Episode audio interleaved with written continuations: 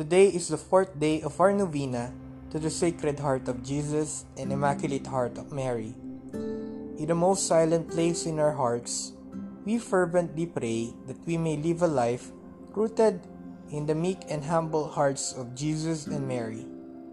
We offer this novena for our beloved street vendors who are doing their very best to offer us with whatever we need under the heat of the sun, often going home shortchanged to give service to all.